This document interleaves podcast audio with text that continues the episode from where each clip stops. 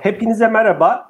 Digital Talks İlkbahar 20'nin son haftasında birlikteyiz. Sizlerle birlikteyiz. Benim ismim Ozan. Digital Talks platformunun kurucusuyum.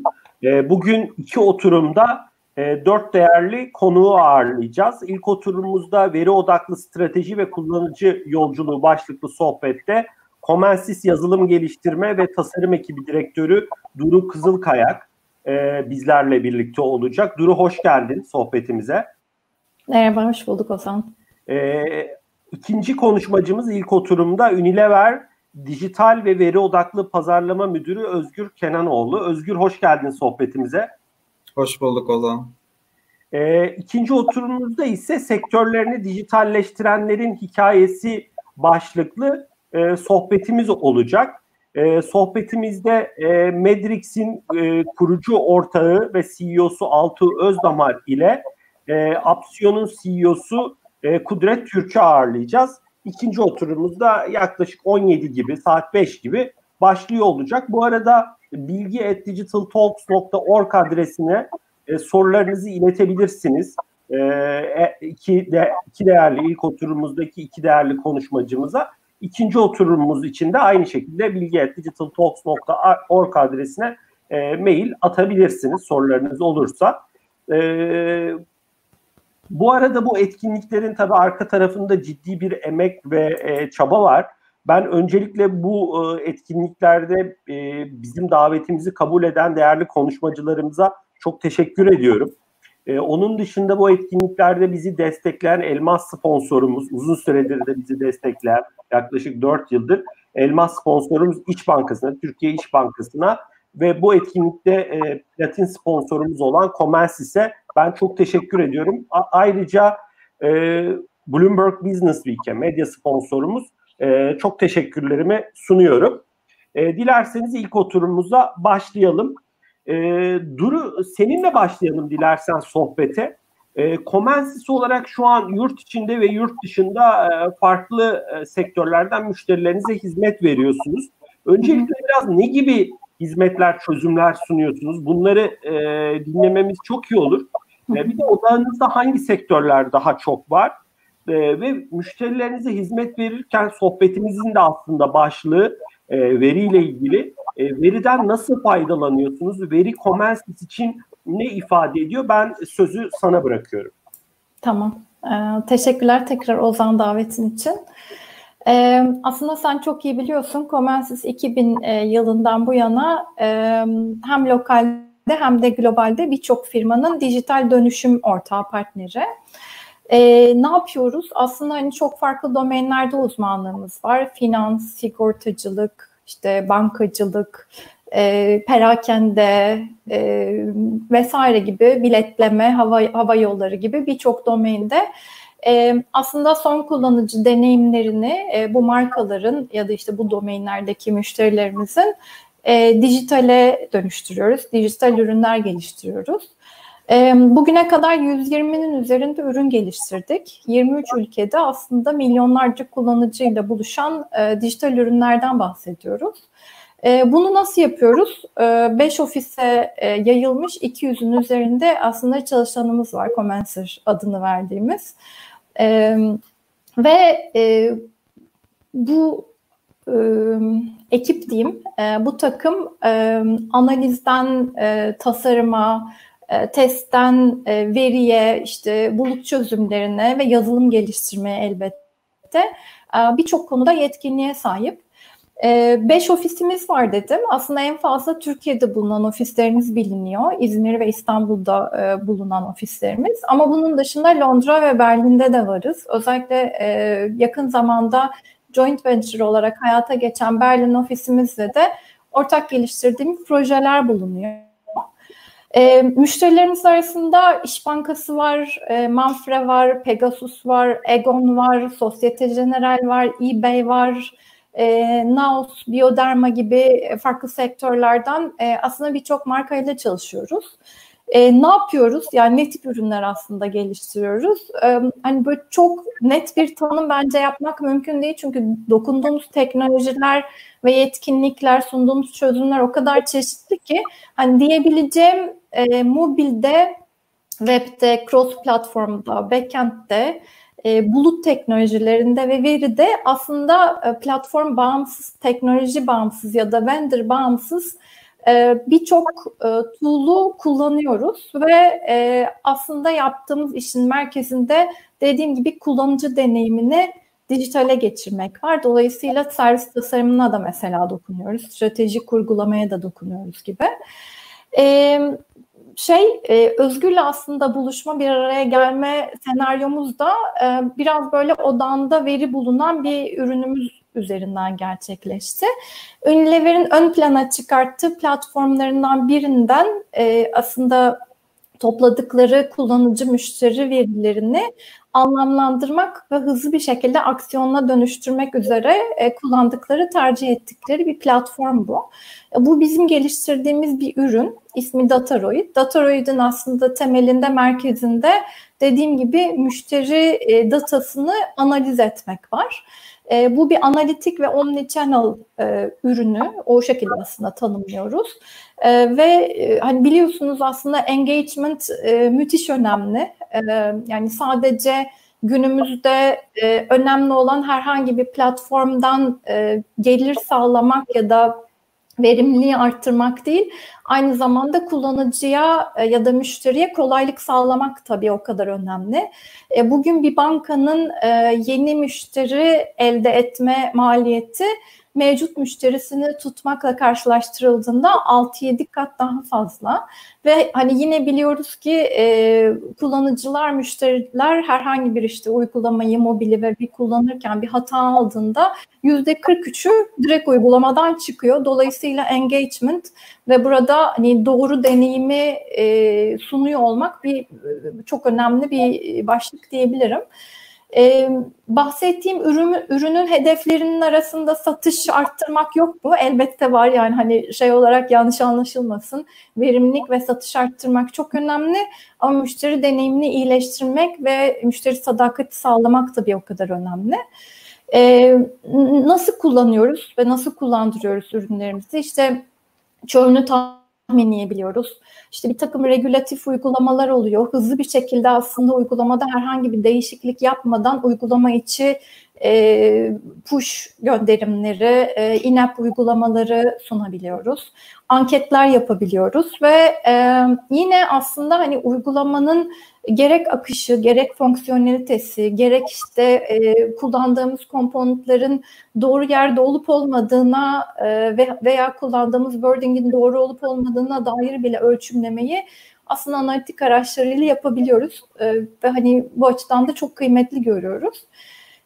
Mesela bahsettiğim ürünün aynı zamanda hani çok ciddi bir kapasitesi var. Bugün 700 milyon civarında event işliyoruz ve günlük veri noktası işleme kapasitesi de 5 milyarın üzerinde. Bunun dışında veriyi aslında kullandığımız yerler çok çeşitli. Yani sadece bahsettiğim ürünle sınırlı değil. İşte hani cloud operasyonumuzun içinde işte hani pipeline'ın ETL'den warehousing'ine, analitiğine dokunduğumuz biraz daha böyle stüdyo projelerimiz, yani client service projelerimiz olarak geliştirdiklerimiz var. Onlardan bahsetmemi ister misin, yoksa daha sonra mı gireyim? Yani sen çok kısa bahsetmek istersen bahsedebilirsin. Tamam. Burada bir sakıncası yok Duru bence. Tamam anlaştık. Biraz ama orada hani veri odaklı, veriyi nasıl kullandığınızla ilgili o farklı projelerde eminim mesela bir design projesinde de veri tahminim kullanıyorsunuzdur gibi. Aynen. Şimdi şöyle mesela birlikte çalıştığımız markalardan biri için dünyanın farklı yerlerinde hava yollarını bir analitik platformuna entegre ettik. Bu analitik platformu ne yapıyordu? Özellikle bakım ihtiyaçları, operasyonlarını optimize etmek için ve varlık yönetimi için bu platformu kullanıyor hava yolları. Ve bizim yaptığımızda işte hani hem data setlerini o platformun aslında consume edebileceği hale getirmek. Yani orada hem transformation işi var, hem cleansing işi var. Ve ondan sonra da anlamlandırmak, okumak ve biraz daha analitiğe dönüştürmek kısmı var. Bir diğer proje aslında biraz daha dediğim gibi müşteri projesi ya da client service projesi dediğimiz işlerden bir tanesinde mesela Amerika merkezli bir müşterimiz yemek siparişi ve aslında mutfak üzerine bir operasyonları var. Ne yapıyorlar? Yemek siparişi datasından, onun dışında hani dışarıdan da aldıkları datayı bir araya getiriyorlar. Bunları kullanarak, hani farklı kaynaklardan da beslenen datayı aslında kullanarak hangi lokasyonda yatırım yapması lazım, hangi kuzine, mutfağa yatırım yapması lazım, hangi menüye yatırım yapması lazım. Özellikle noktaların, lokasyonların seçilmesi aşamasında hangi alanlar birbirine overlap ediyor, işte hangi korelasyonda data bize ne söylüyor, işte iş yerine mi yakınlık daha önemli, yoksa işte transportasyona mı, eve mi vesaire. Ve yani hani bu dataların aslında hiçbiri tek bir şey söylemiyor. Yani datayı gerçekten biraz daha holistik olarak ele almamız gerekiyor. Mesela bu projenin de dediğim gibi hem datayı toplama, hem warehousing tarafı, hem de analitik tarafında yer almıştık. Aslında hani bununla da sınırlı olmuyor. Mesela hani cloud operasyonumuz çok farklı görünebiliyor. Yani bizim cloud'da ne yapıyoruz? Bu teknolojilerini çok uzun bir zamandır kullanıyoruz ve birkaç senedir de AWS, işte Google vesaire gibi birçok büyük cloud platformunun da partneriyiz. Ve temelde ne yapıyoruz? İşte hem fiziksel hem de sanal asetlerini, varlıklarını müşterilerimizin markalarını değerlendiriyoruz. Bir migration stratejisi oluşturuyoruz. Hem optimizasyon yapıyoruz, hem migration'larını sağlayıp sonrasında da monitoring'e devam ediyoruz. Aslında bu da yaptığımız uzun soluklu işlerden bir tanesi. Burada da mesela bu işin içinde bile doğru cloud data sağlayıcıyı seçmek, teknolojisini seçmek, önermek, gerekli implementasyonu yapmak gibi şeyler de olabiliyor. Orada da ekiplerimizin aslında hani farklı ekiplerin yetkinliklerini de kullanabiliyoruz. Bunu dediğim gibi yani biz biraz böyle büyük bir mühendislik ekibiyiz. Aslında hani büyük bir kısmı mühendis olan bir ekibiz daha doğrusu. Her ne kadar... ihtiyaçlara göre anladığım kadarıyla Duru, hani projenin boyutuna, beklentilere göre de sizin oradaki yetkinliklerinizi ona göre de aynen kullanabiliyoruz, konumlandırabiliyoruz. Aynen. Çok teşekkürler Duru. Dilersen ilerleyen dakikalarda devam ederiz. Detaylarını konuşuruz. Özgür, hoş geldin sohbetimize tekrar. Unilever malum hızlı tüketim ürünleri sektöründe dünyanın önemli oyuncularından bir tanesi. Türkiye'de de çok önemli bir faaliyet gösteriyorsunuz. Ciddi bir operasyonunuz var. Biraz senin ünvanına baktığımız zaman dijital ve veri odaklı pazarlama müdürü. Yani çok böyle sık rastladığımız bir ünvan değil. Özellikle veri odaklı pazarlama müdürü ünvanı.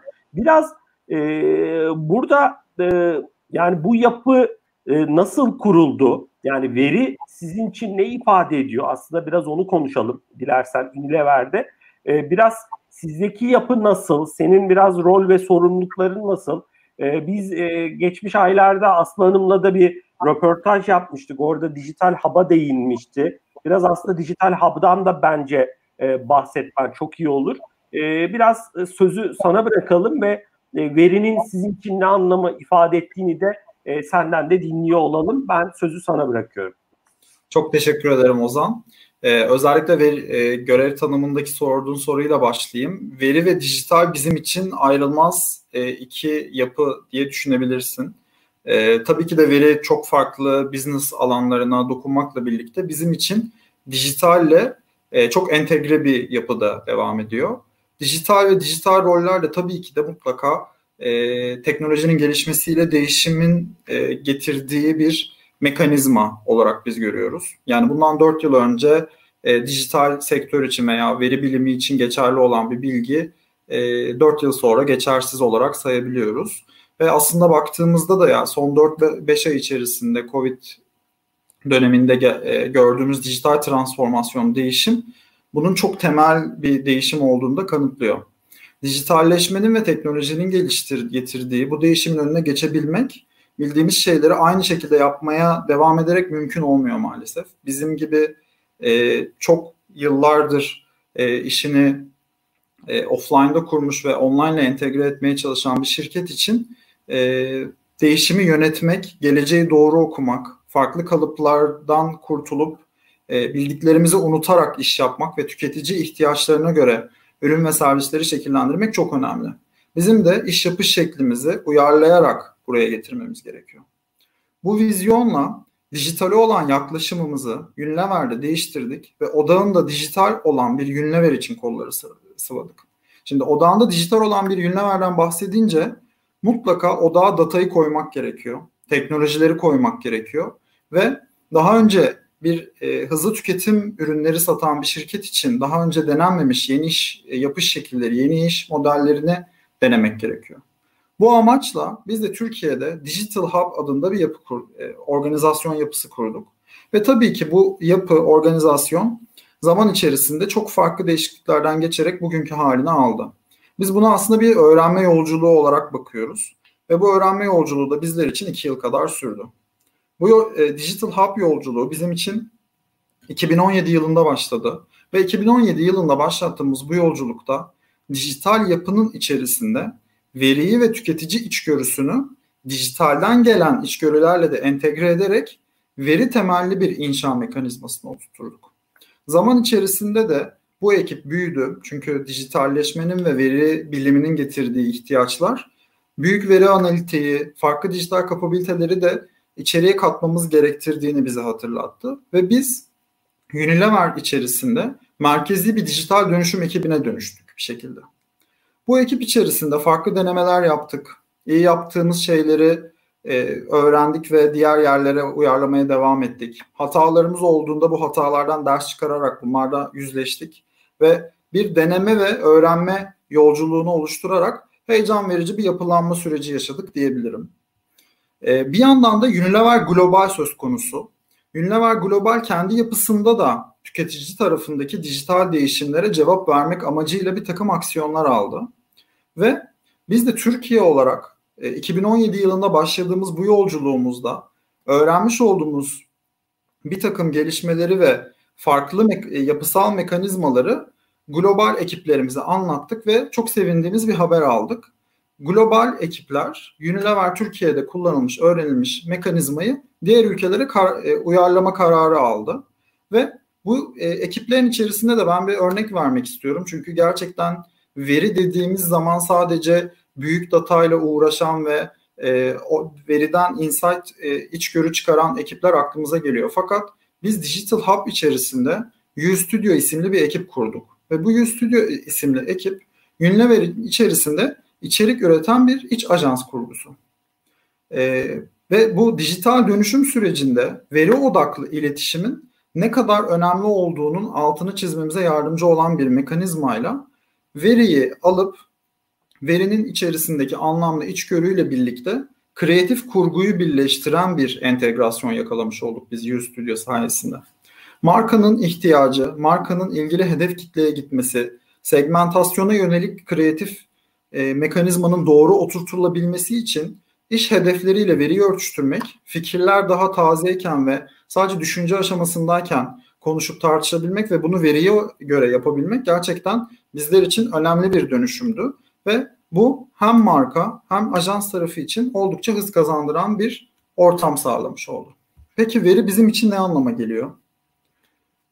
İş yapış ekipleriyle birlikte eşgüdümlü bir şekilde vizyonda gitmek istediğimiz yer en iyi tüketici deneyimi ve veriden daima beslenen bir mekanizma oluşturmak.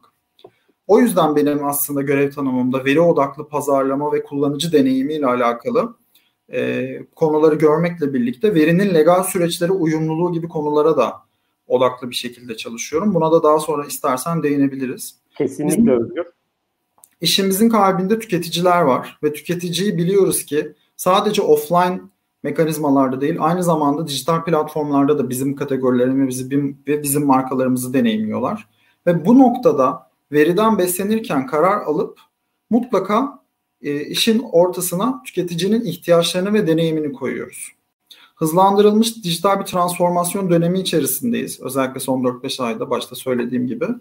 Biz kendi açımızdan çok farklı tüketici davranışları ve değişikliklerini de görmüş olduk ve farklı data kapabiliteleriyle, veri kapabiliteleriyle tüketicinin bıraktığı potansiyel veri akışını anlamlandırarak değerlendirmeye çalışıyoruz. Çok çok teşekkürler Özgür. Değerli paylaşımlar için. İlerleyen dakikalarda da detaylara kimi konularda hukukla ilgili bahsettiğin nokta ki şey de çok değerli hakikaten. Yani bir taraftan datalar var, bir taraftan dijitalleşen bir dünya ve hızlı belli şeyleri test etmek gerekiyor. O açıdan yani hız da işin olmazsa olmaz bir parçası gerçekten de. Bu sorumu ikinize yöneltmek istiyorum. Biraz veri odaklı stratejilerinizde ne gibi teknolojilere, ürünlere ve yeteneklere yatırım yapıyorsunuz? Yani burada hem Duru hem Özgür ikinizin yorumunu alabilirsem çok sevinirim. Dilersen Özgür seninle başlayalım. Hani sonra da Duru topu alsın, devam etsin. Tabii ki. Yani veriyi anlamlı okumak ve veriyi değerlendirmek zaman içerisinde farklı kapabiliteler de sunmasıyla gelişip değiştiğini aslında söyleyebilirim. Yani bir veri bilimine baktığınızda bile 60 yıllık bir geçmişe sahip, fakat bu deep learning vesaire gibi mekanizmaların gelmesiyle birlikte son 10 yıl içerisinde ciddi bir ivme yakaladı. Dolayısıyla sadece strateji veya daha farklı iş yapış modellerine bağlı kalmaksızın aynı zamanda kapabilite ve teknolojiye de çok bağlı olduğunu düşünüyorum ben. Söylediğim gibi biz mükemmel bir tüketici deneyimi yaşatmak istiyoruz. O yüzden bütün veri odaklı stratejilerimiz dijital tüketici deneyimini mükemmelleştirmeye yönelik. Kullanıcı deneyimini bir platformda dizayn ederken de bu veriyi kullanmaya çalışıyoruz. Tüketiciye sunmak istediğimiz bir ürünü tasarlarken de bu veriyi kullanmaya çalışıyoruz. Dolayısıyla içgörü ve tüketicinin ihtiyaçları ortada.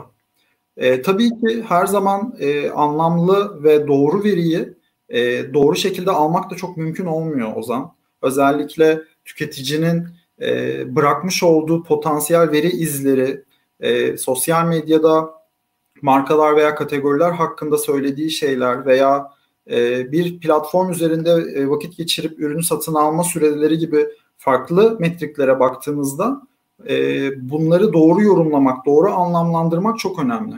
Bu vizyon doğrultusunda gerekli teknoloji araçlara ve insan kaynaklarına doğru yatırım yapmak en kritik noktalardan bir tanesi olduğunu söyleyebilirim. Şimdi son 4-5 ay dedik. Covid sonrası tüketicinin e-ticaret gibi farklı kanallara ciddi transforme olduğunu görüyoruz. Ve tüketicimiz gitgide dijitalleşiyor. Bu dijitalleşme ilerlerken de bıraktığı dijital izler de oldukça artıyor. Söylediğim gibi bu hem bir karmaşa ama aynı zamanda kullanabilene ve doğru teknolojiye sahip olanlar için çok değerli. Zaman zaman şu da olabiliyor. Acaba trendler çok mu hızlı değişiyor, farklılaşıyor mu? Tüketici trendlerini doğru okumada, CRM sistemlerini inşa etmede, DMP mekanizmalarını yatırım yapma üzerine biz farklı analizler yapıyoruz ve buna yönelik kararlar da alıyoruz. Ve bunları yaparken de tabii ki birlikte çalıştığımız partnerlerimizin veri alanındaki yetkinlikleri, kişisel verilerin korunması kanununa olan uyumluluk ve Unilever'in global standartlarına uyumluluğu konusunda taviz vermeyecek şekilde ölçümlemeler yaptığımızı söyleyebilirim. Hı hı. Çok teşekkürler Özgür. İlerleyen dakikalarda da detaylarına gireriz. Duru, senin bu çerçevede yorumların nedir? Commencis olarak siz ne gibi teknolojilere, ürünlere ve yeteneklere yatırım yapıyorsunuz? Bulmakta zorlandığınız yetenekler oluyor mu ya da tutmakta zorlandığınız ki Türkiye'nin de hani biraz kanayan yaralarından biri bu olsa gerek. Ben sözü sana bırakıyorum. Teşekkürler. Öncelikle Özgür'ün dediği gibi biz de bunlara biraz daha, yani daha doğrusu gereksinimlere biraz daha bütünsel bakmaya çalışıyoruz. Çünkü aslında yakın bir geçmişe kadar biraz daha böyle yetkinlik spesifik ya da işte tool teknoloji spesifik ihtiyaçlardan bahsederken aslında onlar kadar bir önemli olan bir diğer şeyin de işte domaini anlamak, yorumlayabilmek ve aslında hani çeşitli kaynakları, çeşitli yetkinlikleri ve araçları kullanarak bütün bunları aslında bir araya getirebilmek olduğunu gördük. Burada bahsettiğim şey bir unicorn değil, yani bir data unicorn'undan bahsetmiyorum aslında. Biz nasıl diğer operasyonlarımızda, projelerimizde birçok yetkinliğe, uzmanlığa yer açıyorsak, hani data tarafında da hakikaten tecrübesine, bilgisine başvurduğumuz arkadaşlarımız var. Data scientist, data engineer ve data analist olarak özellikle ekiplerimizde yetkinliklerimiz bulunuyor. Ama hani biliyoruz ki bir yandan da ekiplerimizdeki diğer arkadaşlardan da özellikle hani data oriented projelerde var olabilecek, katkıda bulunabilecek, işte özellikle warehousing tarafında, işte hani cloud tarafında migration planlarken, optimizasyon planlarken, hatta ve hatta doğru data, yani cloud data platformunu seçerken vesaire kendi tecrübelerini ortaya koyacak, hani kökeni bu olmasa da ilgisi bu yönde olan arkadaşlarımız bulunabiliyor. Dolayısıyla hani bizim için de burada önemli olan denge, ilgi ve aslında hani her şeyden önemlisi de biraz daha o holistik bakış açısını ortaya koyabilecek arkadaşlara bu şansı vermek. Neden veriyi okuyabilmek çok önemli? Yani evet, biz kendimiz, kendi verimizi belki okuyabiliriz bir ölçüde, ama bir yandan biz geliştirdiğimiz ürünler için de veriyi okuyabilmeliyiz. Orada birlikte çalıştığımız markalarla gerçekten çok işin içine giriyoruz. Yani hani use case'leri birlikte oluşturuyoruz. Sadece dijitalde değil, aslında genel olarak servislerini anlamaya çalışıyoruz. Çünkü bence günümüzde evet biz dijital diyoruz ama fizikselle dijitali ayırt etmek mümkün değil ve serviste dolayısıyla bütünsel olarak bakmak, dijitalde fizikselde yapamadığımız neyi yapabiliriz ya da neyi daha hızlandırabiliriz vesaire, bunları aslında kafa yormak gerekiyor. Ve her dakikada bir şeyler değişebiliyor. Yani işte bu yaşadığımız süreçte nasıl önceliklerimiz değişti ve bu önceliklere ne kadar hızlı reaksiyon verebilirsek o kadar daha başarılı olabildik ya da markalar sürdürülebilirliklerini sağladılar. Dolayısıyla hani bence hazır olmak da çok önemli. Yani dijitalleşmeyi bir yolculuk olarak düşünürsek hakikaten kısa soluklu bir yolculuk değil bize göre. Biz mümkün olduğu kadar çeşitli işte fonksiyonlar, çeşitli dediğim gibi uygulama içi mesajlarla vesaire son kullanıcıya ulaşmaya çalıştık. İşte hani biraz daha fizikseldeki operasyonu dijitale kaydırmaya çalıştık markalarımız adına. Ama en başarılı bir şekilde bunu yapan müşteriler, markalar aslında zaten buna hazırlıklı olan, bu yolculuğa çıkmış olan, az önce Özgür'ün bahsettiği gibi biraz böyle bütün operasyon olarak bu dönüşümü benimsemiş markalar oldu.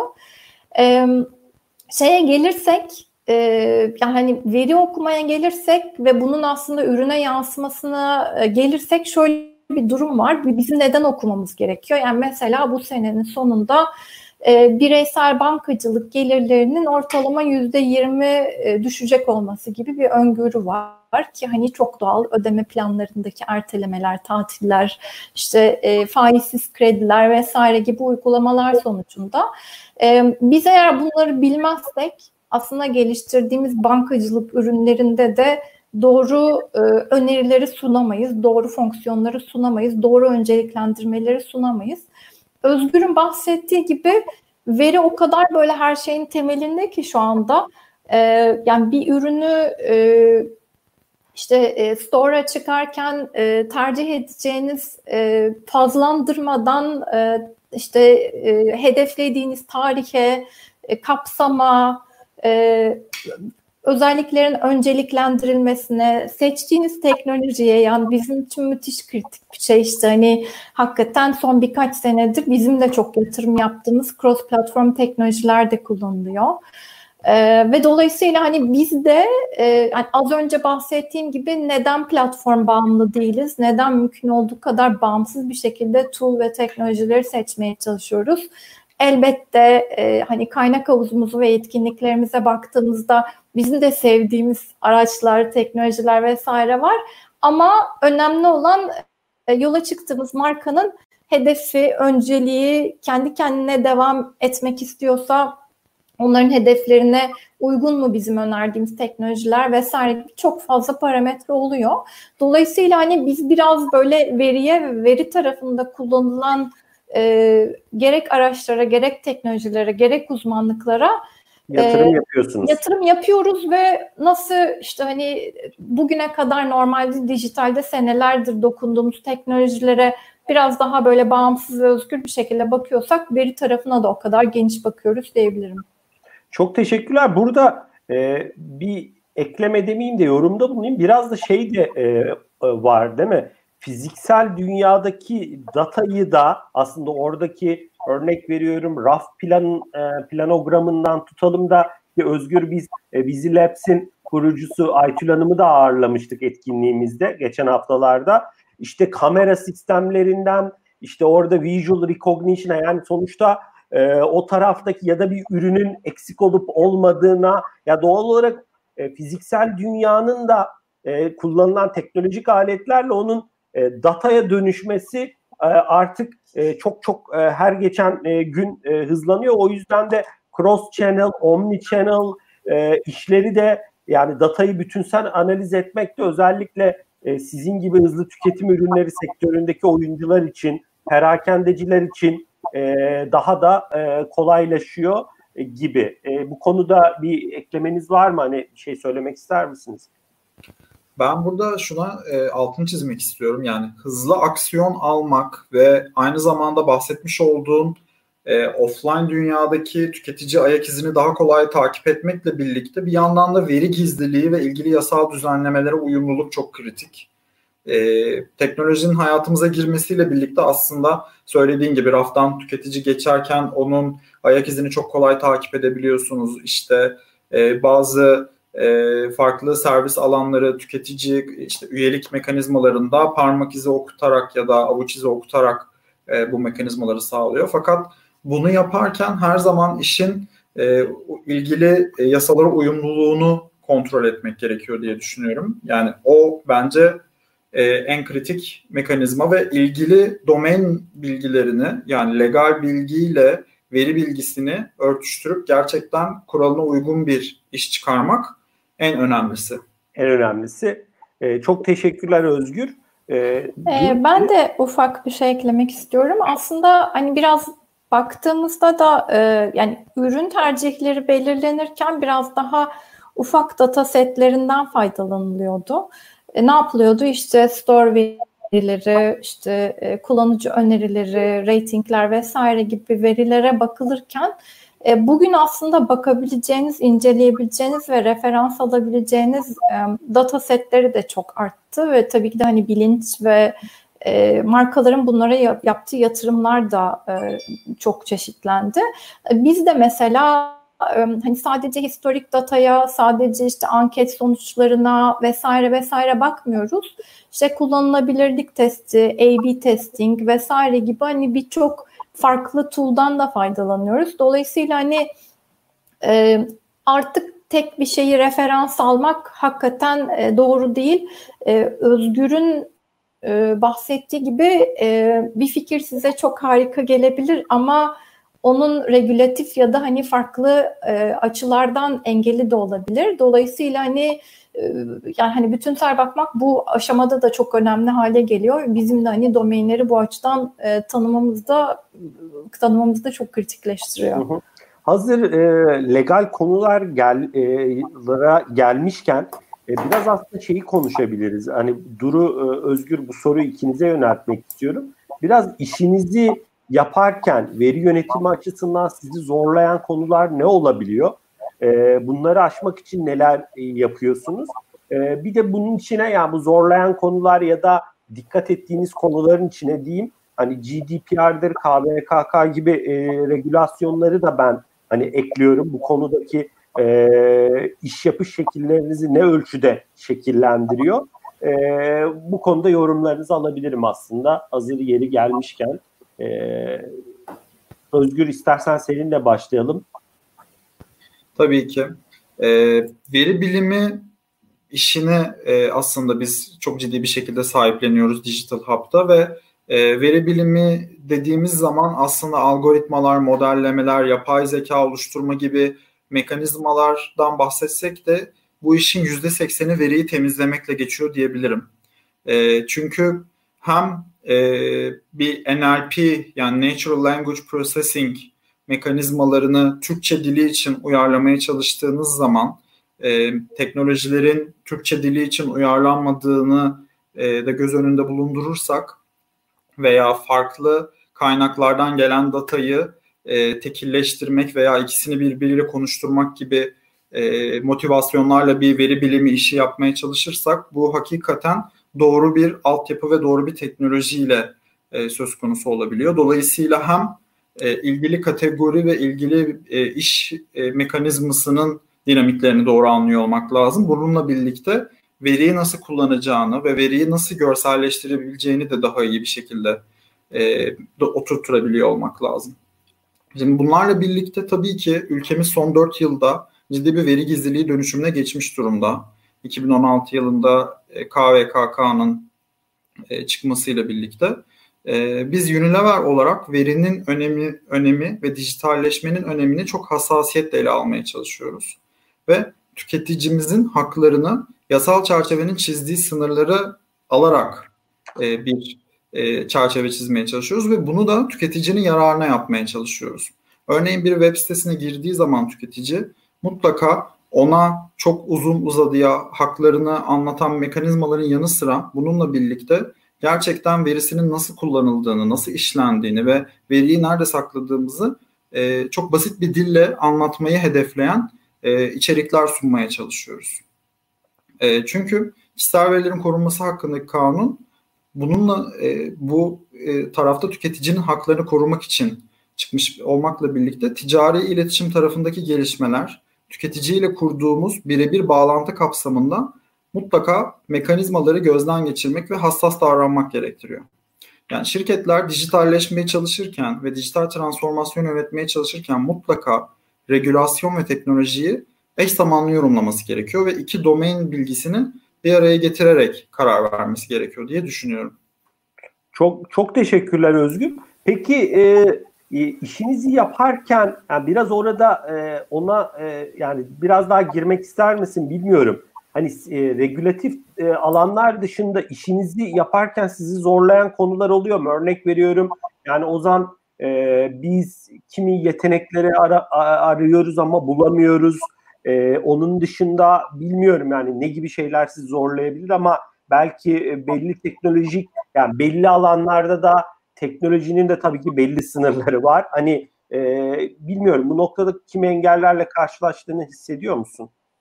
Kesinlikle çok farklı engel ya da aşılması gereken problemden bahsetmek söz konusu. Bazen bu tarz kararları ya da çözümleri bulmaya çalışırken global bir şirket olmanın verdiği avantajı kullanarak diğer ülkelerle iletişime geçmek bir çözüm olabiliyor. Çünkü mutlaka dijital transformasyon dediğimiz şeye baktığımızda başka ülkeler farklı yolculuklar içerisinde olabiliyor. Örnek veriyorum bir ABD'nin ya da İngiltere'nin sahip olduğu dijital kapabilite ve oradaki tüketicinin dijitalleşmesiyle Türkiye arasında belli farklar olabiliyor. Dolayısıyla internal bir içeride bir bariyerle karşılaştığım zaman bunu farklı ülkelerdeki çözümlerle gitmeye çalışabiliyorum. Eğer bunu bu şekilde çözemiyorsam Commencis'le birlikte yaptığımız gibi bir partnership modeline geçebiliyoruz. Bize bu noktada çözüm ve destek sağlayabilecek bir partner arayışına giriyoruz ve bu mutlaka başımıza sık sık geliyor. Çünkü veri bilimi ve veri işleme, veri kullanma gibi konularda mutlaka veriden doğmuş ve teknoloji anlamında işini sürdüren şirketlerle birlikte çalışmak bize hem hız hem de avantaj sağlıyor. Çok teşekkürler. Duru, burada senin özellikle KVKK, GDPR sizin burada iş yapış şeklinize ciddi etkisi oldu mu? Ve ya biraz sizi zorlayan konular varsa da hani bunlardan da bahsedebilirsin. Ben sözü sana bırakıyorum. Yani şöyle aslında bizim iş yapış şeklimize sunduğumuz ürün ve projelere baktığında biz biraz enabler'ız. Yani genel olarak markalar veriye sahipler. Biz o veriyi kullanmaları, anlamlandırmaları ve bunun üzerinden aksiyona geçmeleri için bir platform sağlıyoruz, bir araç sağlıyoruz. Dolayısıyla aslında biraz daha arka plandayız. Ama tabii ki de şöyle bir gerçek var. Yani senelerdir hem Türkiye'de hem de yurt dışında bankacılık sektöründe, finansta, hava yollarında, yani regülasyonun çok yoğun olduğu sektörlerde çalışıyoruz. Biz de çeşitli, yani bankalar adına örneğin çeşitli auditlerden geçiyoruz. Dolayısıyla buradaki hem standartlara hem de bu tip regülatif uygulamalara çok çok hakimiz ve kendi geliştirmelerimizde de dikkate alıyoruz. Bu geliştirmeleri yaparken bizim hassas olmamız gereken şey aslında şu. İşte bir bankada ya da hani herhangi bir birlikte çalıştığımız markada direkt müşterimizin backend servisleriyle, backend sistemleriyle, core sistemleriyle çalışabiliyoruz ya da onların teknoloji şirketleriyle de çalışabiliyoruz. Dolayısıyla bu bol bol şeyi gerektiriyor. Yani konuşup kim neyi nasıl çağıracak, ne nerede encrypt edilecek, ne nerede tutulacak vesaire gibi konuşmaları ve kararları beraberinde getiriyor. Yani, getirdiği kompleksiteye ya da işte hani biraz daha işin dışında, normal işleyişin dışında ne geliyor dersen aslında bu var. Farklı bir operasyon, farklı adımlar. Ama bir yandan da hani dediğim gibi hani senelerdir aslında biz regülasyona hakim olduğumuz için, çok yakından takip ettiğimiz için ve kendi çözümlerimizde de uyguladığımız için onun dışındaki noktalarda çok sıkıntı çekmiyoruz. Bir de şöyle bir şey var. Şimdi özellikle regülatif uygulamalar çok hızlı bir şekilde hayata geçmesi gerekebiliyor. Hani ve dolayısıyla bir iletişim tarafı da var. Yani işte atıyorum uygulamadaki herhangi bir fonksiyoneliteyi kullanıcı kullanırken bir anda kullanamaz hale gelebiliyor. Ya da işte hani bir veri daha girmesi gerekebiliyor. İşte pandemi dönemindeki HES bilgisini girmek falan gibi.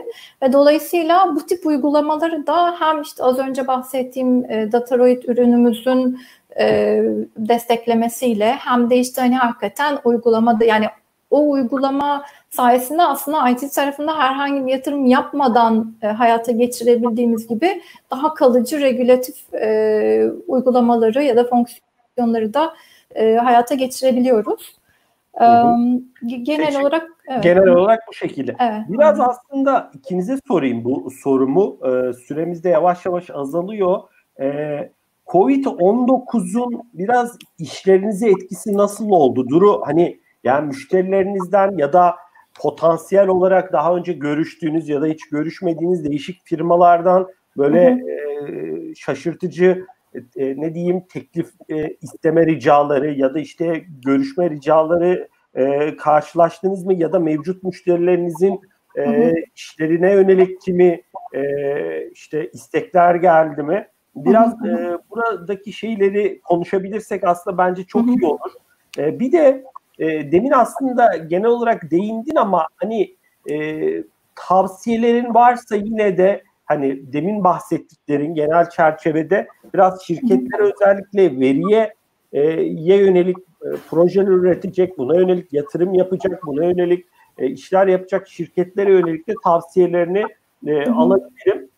Aynı şekilde sizin tarafta hani bu Covid-19'un biraz sizin dijital ve veri odaklı pazarlamaya olan ilgiyi, önemi nasıl etkiledi? Buradaki yorumlarını da sonrasında senden dinlememiz çok iyi olur. Duru, sözü ben sana bırakıyorum. Tamam, teşekkürler.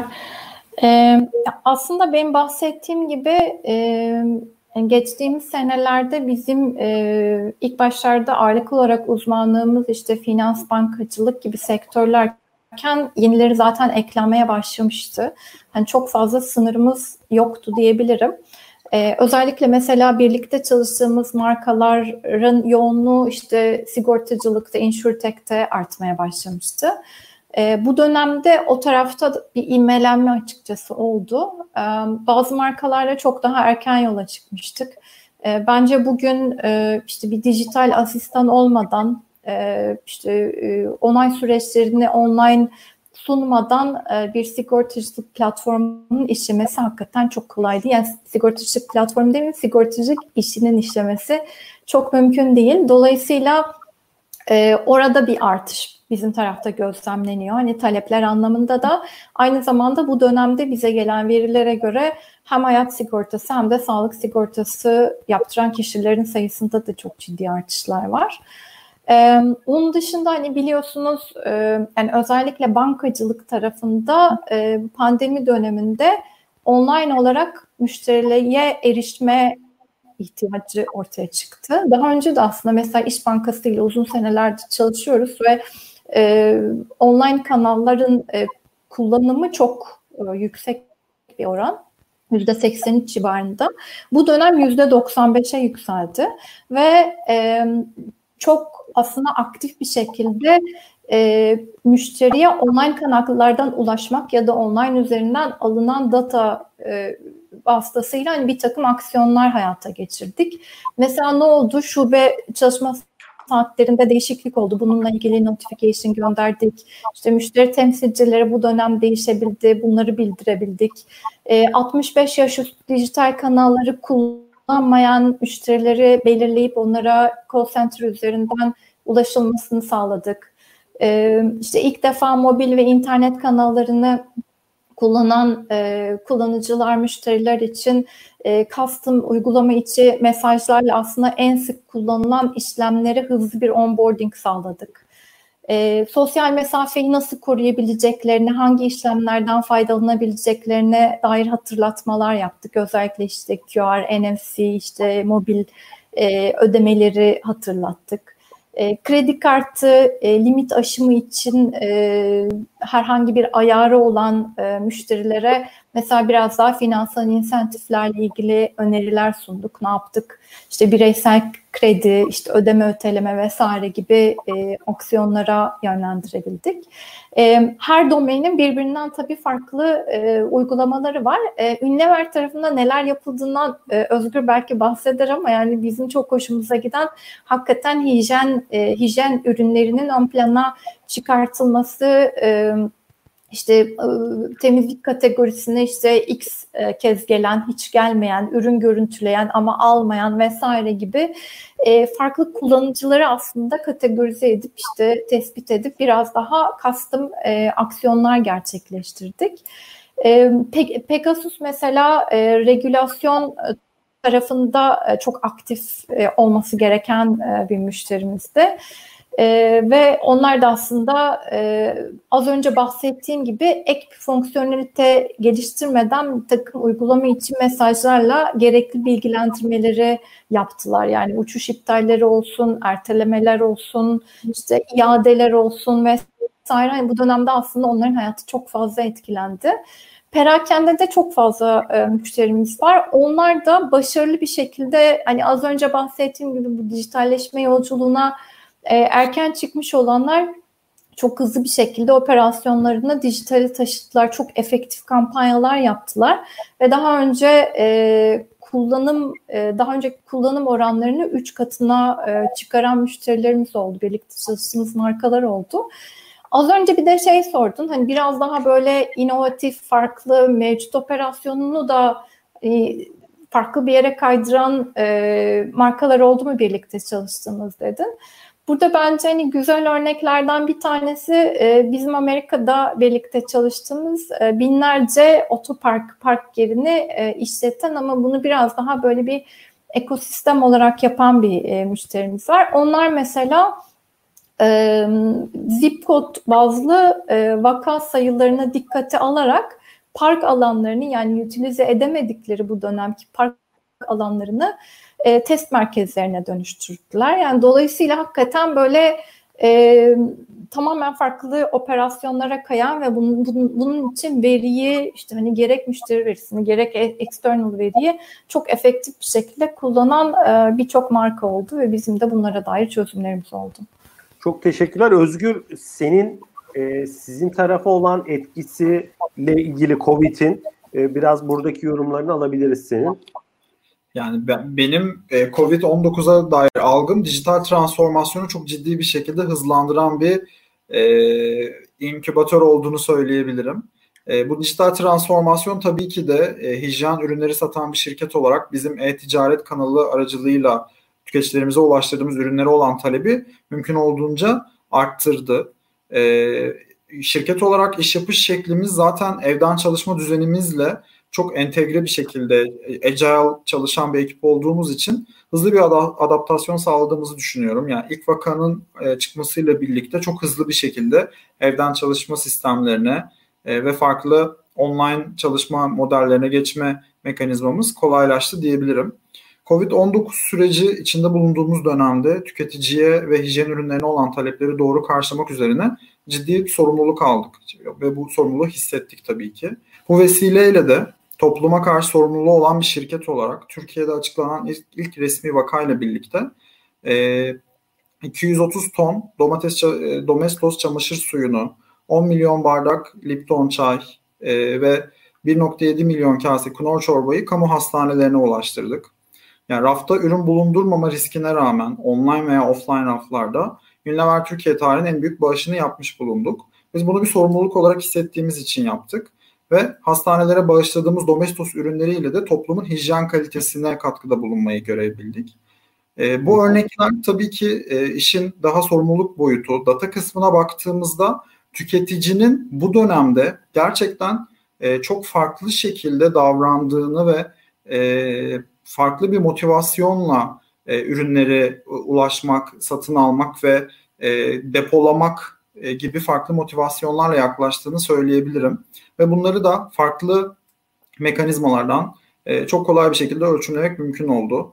Gerek organik anlamda tüketicilerin çamaşır suyu, el hijyeniyle ilgili aramalarında ciddi anlamda bir trafik artması ve yükselmesi oldu. Markaların konuşulurluğu ve farklı bir şekilde konularla alakalı sohbetlerde geçmesi bize dijital anlamda veriye çok ciddi bir şekilde yansıdı. Bu bağlamda çalışma şeklimiz ve yoğunluğumuz kesinlikle arttı diyebilirim. Ancak bu şekilde bu talebe çevik bir şekilde cevap vererek doğru bir şekilde karşılayabildiğimize inanıyorum ben. Çok çok teşekkürler Özgür. Tabii biz Covid-19 süreci diyoruz ama o süreçte de insanların o uzun periyotta aslında ruh halleri de dönemden döneme farklılaştı. Belki ilk aylarda, ilk haftalarda işte daha çok gıda stoğu, belki daha ve hijyenik ürünler, sonrasında işte eve yönelik biraz daha işte madem evdeyiz eve yönelik dekorasyon ürünleri, biraz daha mobilya gibi ürünlerin talepleri bizde farklı sohbetlerde Digital Talks kapsamında bunlara yönelik de sektörün içinden değerli yöneticilerle bunları konuşmuştuk. Ben çok teşekkür ediyorum değerli paylaşımlarınız için. Yani genel olarak çok net, hani sizlerin paylaşımlarından önemli olan doğru bir strateji ve bütünsel bakış açısı ve doğru zamanda doğru kaynaklara, doğru partnerlerle yatırım yapmak ve bu strateji doğrultusunda ilerlemek. Duru, Özgür, sizlerin sohbetiniz kapsamında ekleyeceğiniz hani cümleler varsa alabiliriz. Ben bu arada Kudret ve Altuğ'u da görüyorum. Onları da az sonra yayına ekleyeceğim. Ve onlarla da karşılıklı hem tanışmış olursunuz. Sizi de yayından alacağım. Duru, eklemek istediğin var mı bir nokta? Ben çok ufak bir şey eklemek istiyorum. Aralarda gerçi bahsettim ama yani aslında altını çizdiğim şeylerden bir tanesi hakikaten artık teknoloji ve kullanıcı deneyiminin ve verinin, bu üçünün çok el ele olduğu idi. Dolayısıyla hem veri stratejileri hem dijitalleşme stratejilerini oluştururken markaların ben bir yani profesyonel bir firmadan da Discovery hizmeti almalarını öneriyorum. Discovery çünkü ne anlama geliyor? Hakikaten personalar çıkartmak, işte pazar araştırmalarından faydalanmak ve o ürünün, geliştirilecek ürünün ya da geliştirilecek stratejinin hakikaten farklı kaynaklardan beslenmesini sağlıyor. Bu ileriki aşamalarda yapacakları yatırımın verimliliğini de maksimize edecek etkenlerden biri. Dolayısıyla hani nacizane bir önerim bu olur. Teşekkürler. Özgür, senin sohbetimiz kapsamında eklemek istediğin bir nokta var mı? Çok teşekkür ederim Ozan. Çok keyifli bir sohbet oldu. Duru'ya da teşekkür etmek isterim. Çok sağ olun. Teşekkür ederim. Çok sağ olasın. Çok teşekkürler. İlk oturumumuzda iki değerli konuğumuz bizlerle birlikteydi. Duru Kızılkayak ve Unilever'den, Commencis'ten Duru Kızılkayak ve Unilever'den Özgür Kenanoğlu. Şimdi ikinci oturumumuzda başlayacağız. Ama ben Kudret'le Altuğ'yu da ekliyorum yayına şu an. Böyle bir beşli topluca olalım. Sizlere Özgür kolay gelsin. Duru, görüşmek üzere. Görüşmek üzere.